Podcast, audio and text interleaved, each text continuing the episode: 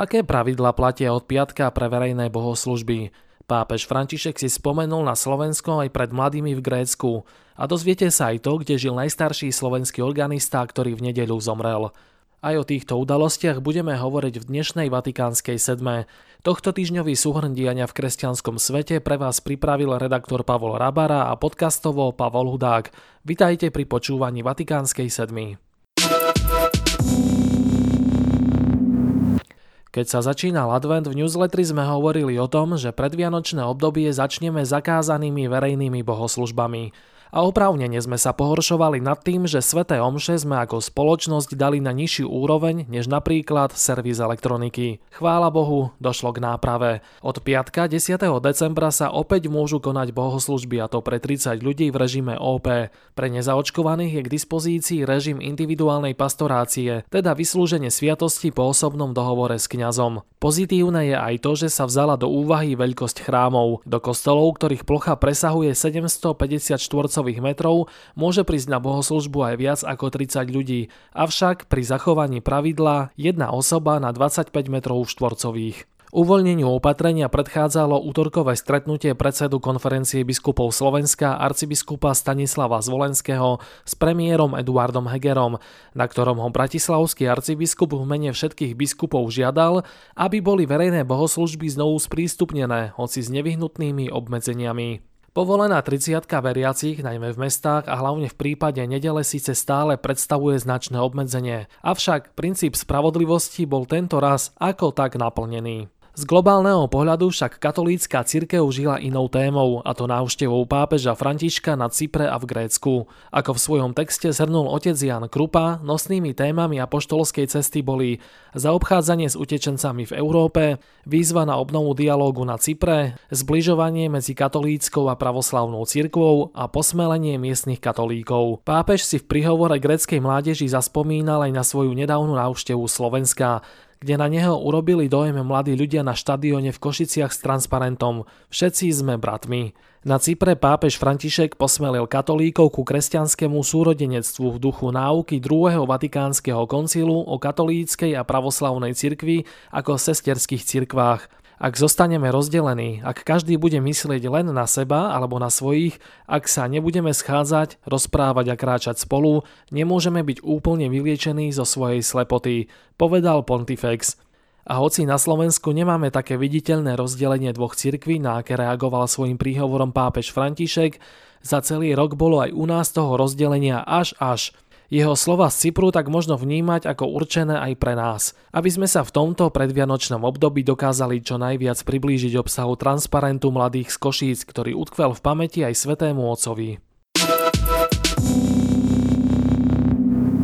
Vypočujte si v skratke aj ďalšie udalosti zo života cirkví.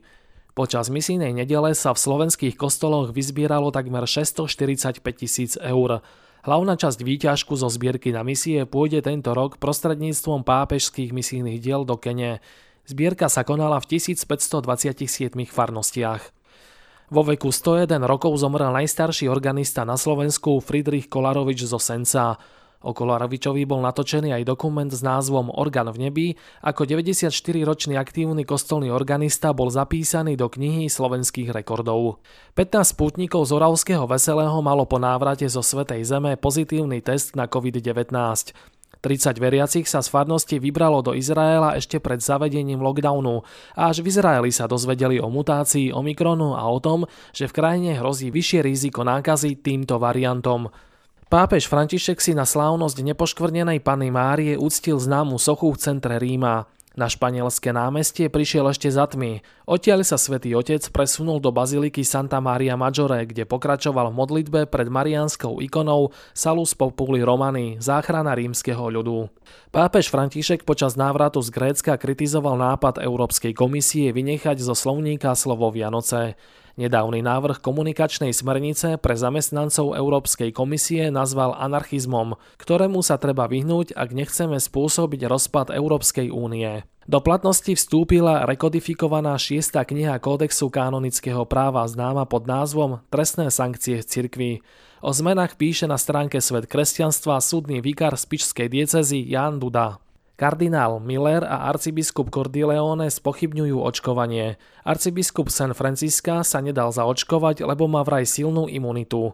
Nemecký kardinál zasa hovorí o zneužití pandémie. Viac sa dočítate v texte Pavla Rábaru. Na bazilike Sagrada Familia v Barcelone rozsvietili novú väžu Panny Márie. Pred rozsvietením sa ľuďom zhromaždeným okolo chrámu prostredníctvom videoposolstva prihovoril aj pápež František. Vežu požehnal barcelonský arcibiskup.